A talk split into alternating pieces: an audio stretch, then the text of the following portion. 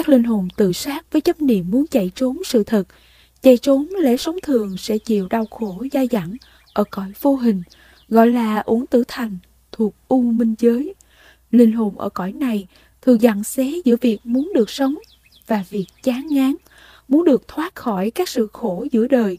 Họ phải ở uổng tư thành, chờ cho đủ duyên là lúc thọ mạng của thân mạng họ kết thúc.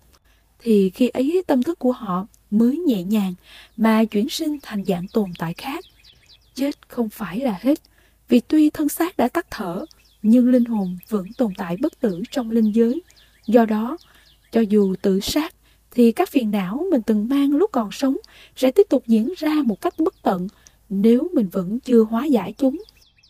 Thế nên, khi còn sống, mình nên cố gắng đối diện, tương tác và chuyển hóa các duyên nghiệp của mình, sao cho thật thiện lành, tích cực.